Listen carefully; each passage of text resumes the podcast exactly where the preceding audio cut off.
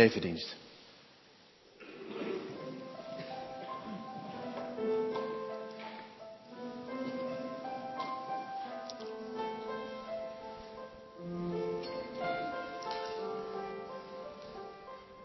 Ik ben benieuwd of u dit lied kent.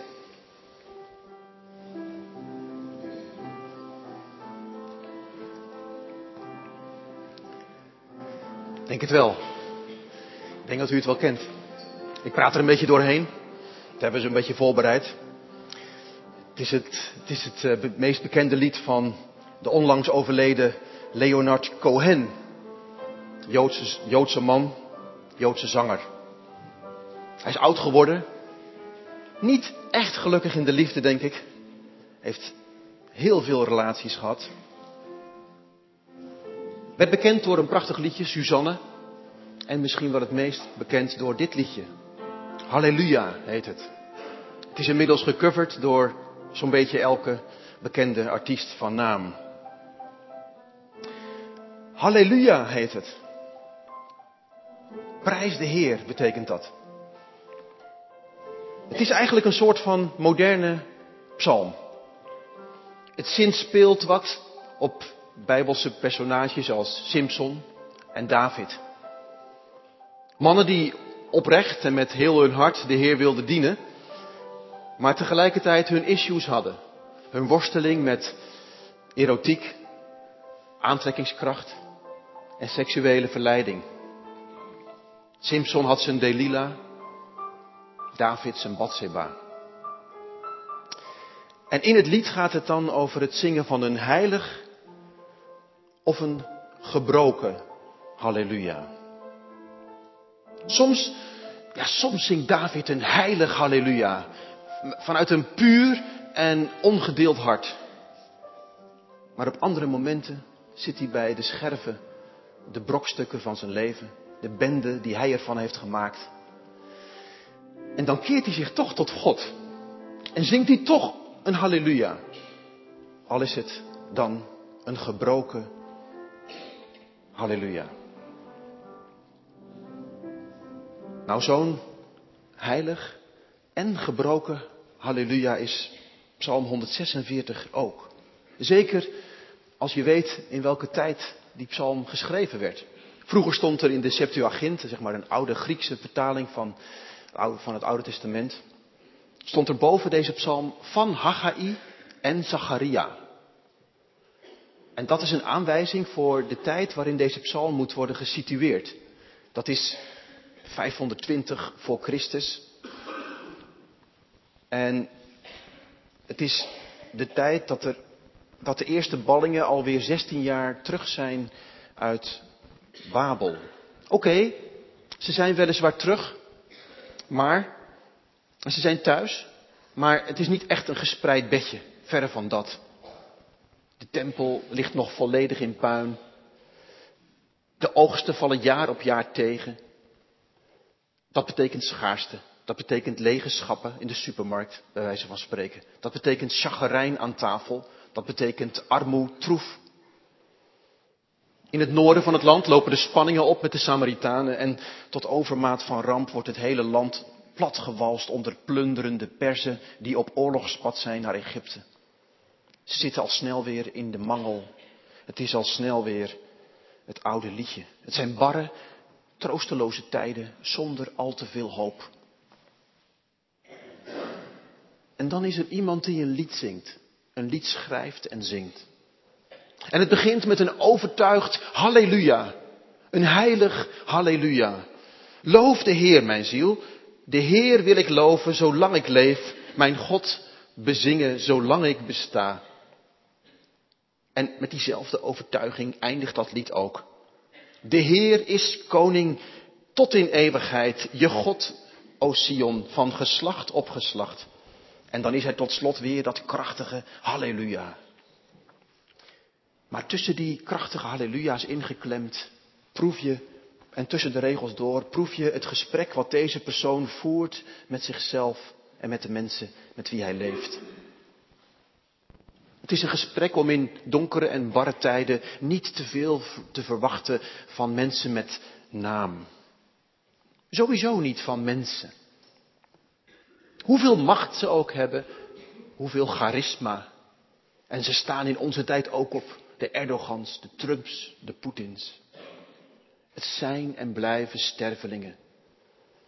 Ze gaan voorbij, hoe briljant ook, hoe begaafd. Zet ze niet op een sokkel, want voor je het weet, vallen ze met sokkel en al om. En blijf jij achter met je stuk geslagen idealen. Vertrouw niet op mensen, zegt de psalm met macht, of op een sterveling bij wie geen redding is. Stokt zijn adem, hij keert terug naar de aarde. Op die dag gaat hij met zijn plannen ten onder.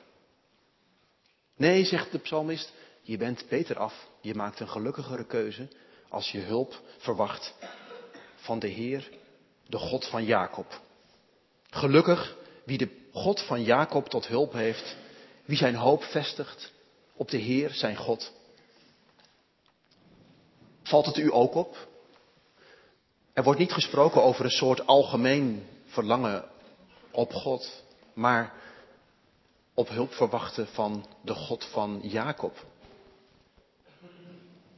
Heel bewust zegt deze psalmist in die tijd, je bent een gelukkig mens als je je hulp verwacht van de God van Jacob. En Jacob was een wonderlijke vogel in het Oude Testament. Hij stond in het rijtje met aartsvaders, Abraham en Isaac, tussenin. Maar hij was niet echt een voorbeeldige gelovige.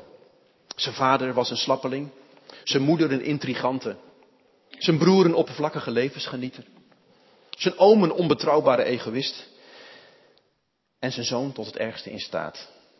Ik wens je een fijne verjaardag, Jacob. Zijn eigen leven hangt aan elkaar van manipulatie, van bedrog en geldingsdrang. Hij was van zichzelf niet echt een succes. Dat is, en dat is echt een eufemisme. Hij was geen succes als vader. Hij was geen succes als man. Hij was geen succes als zoon. Hij was ook niet echt een succes als zakenpartner. En dus eigenlijk ook niet als mens. En deze psalmdichter haalt juist Jacob naar voren in zijn tijd waarin hij leeft en zegt, God is de God van Jacob. En met hem kunnen wij ons wel identificeren in die tijd na de ballingschap. Met onze gevoelens van schaamte en tekortschieten. Hele generaties hebben gefaald in het dienen van God en in het creëren van een menselijke samenleving. Het was kil, koud en kaal. Ze zijn weggevoerd naar Babel en na vele jaren teruggekeerd, maar namen zichzelf vrolijk mee. En al snel was het het oude liedje, koude harten. Dat van uw leiders was al evenzeer onveranderd. En door dan dit te zeggen, gelukkig ben je als je de God van Jacob tot je hulp hebt, bemoedigt deze psalmist zichzelf en zijn generatiegenoten. Als God het zo lang kon volhouden om met die rare snuiter Jacob op te trekken. En het volhield tot het einde en hem zegende. Zou hij, zou hij dat dan niet ook in onze tijd en met onze generatie kunnen doen? Het is een machtige naam van God. God van Jacob. En die, die naam richt de spotlight niet alleen op Jacob, maar ook op die God. Die dus het met zo'n figuur volhoudt.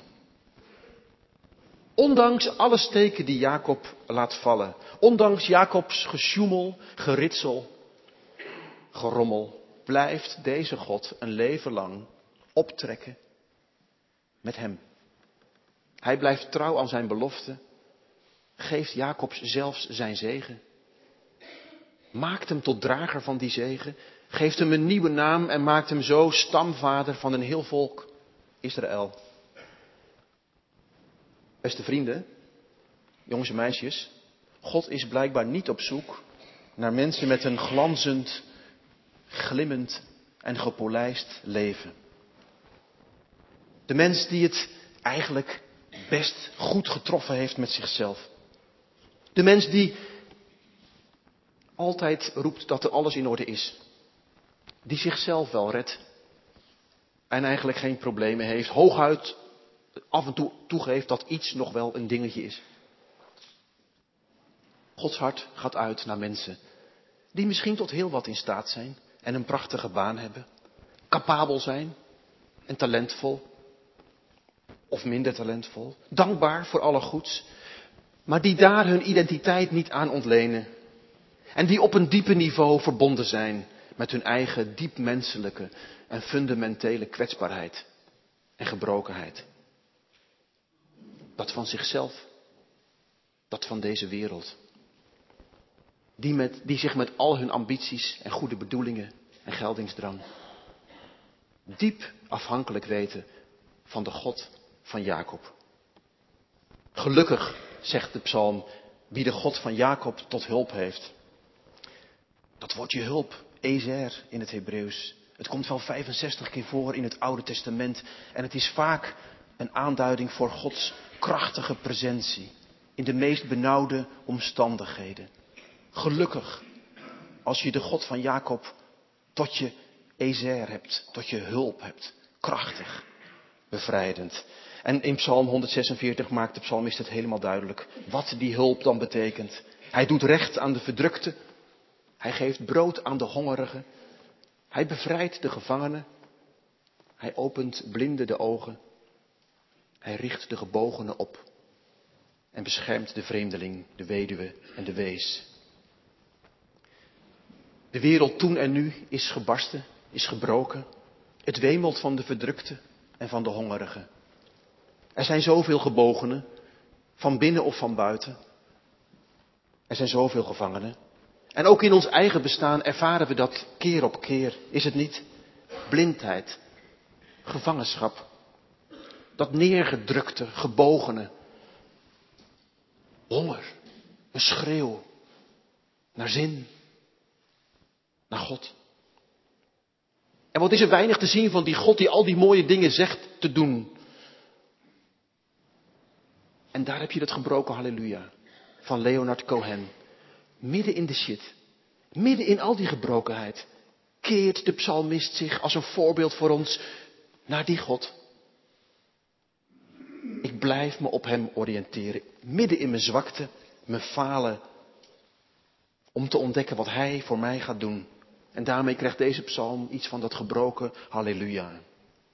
Het is ook een protestlied om die handen en voeten van God te zijn en dat werk te doen wat Hij wil doen. Hongerigen te eten geven, gebogenen op te richten, verdrukte recht te doen. Om te zien naar de vreemdeling, de vluchteling, de weduwe en de wees.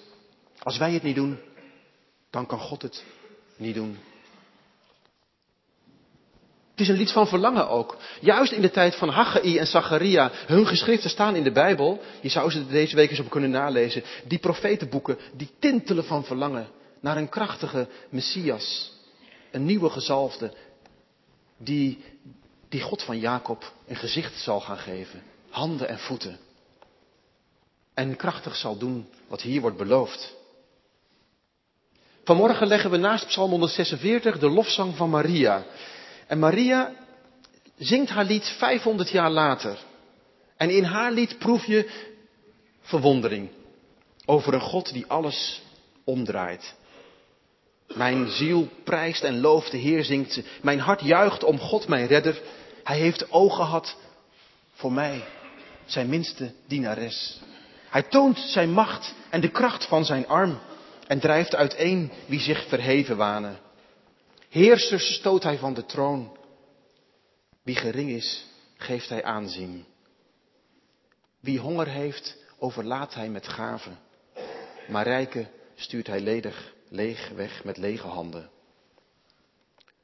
God keert alles om. Dat is waar Maria over zingt.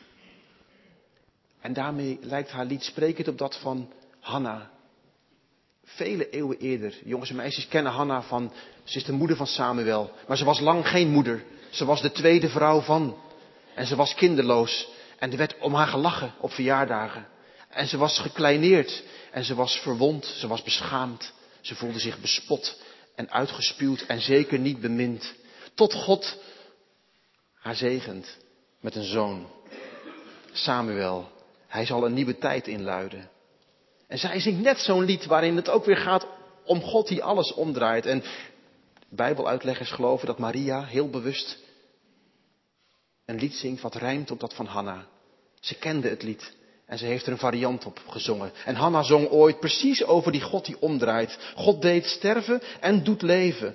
God maakt arm en maakt rijk. Hij vernedert diep, maar verheft, heft hoog op. De zwakken en de armen helpt hij overeind. Eind, en hij haalt hen uit het stof en uit het slijk.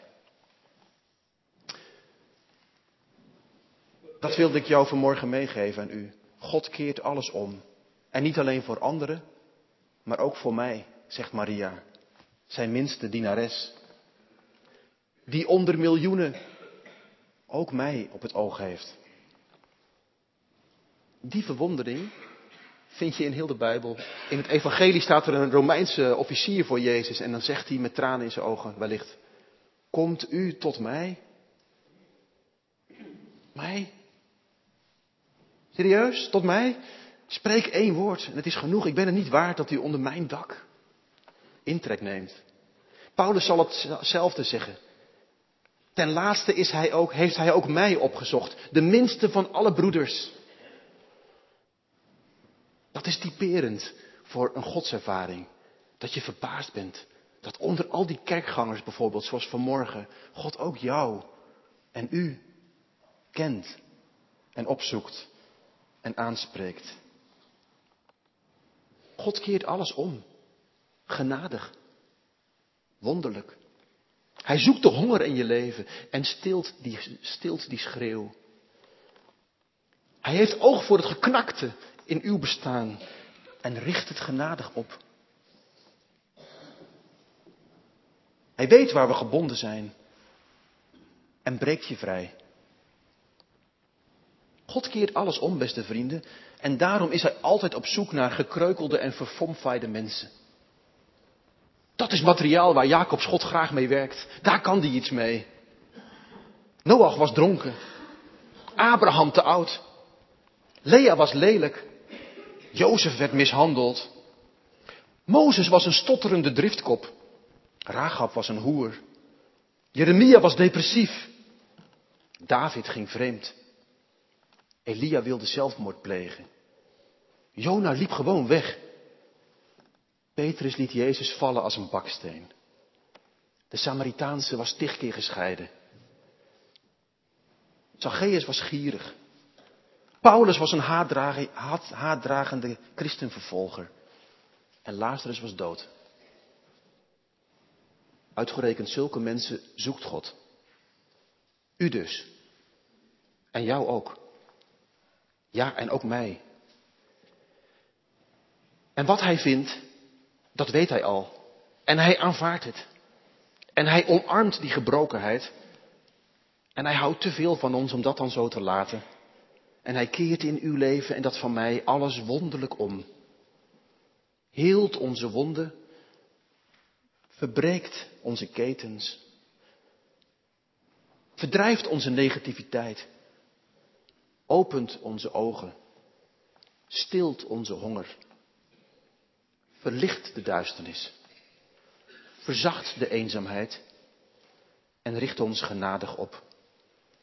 Ja, gelukkig wie de God van Jacob tot hulp heeft. Amen.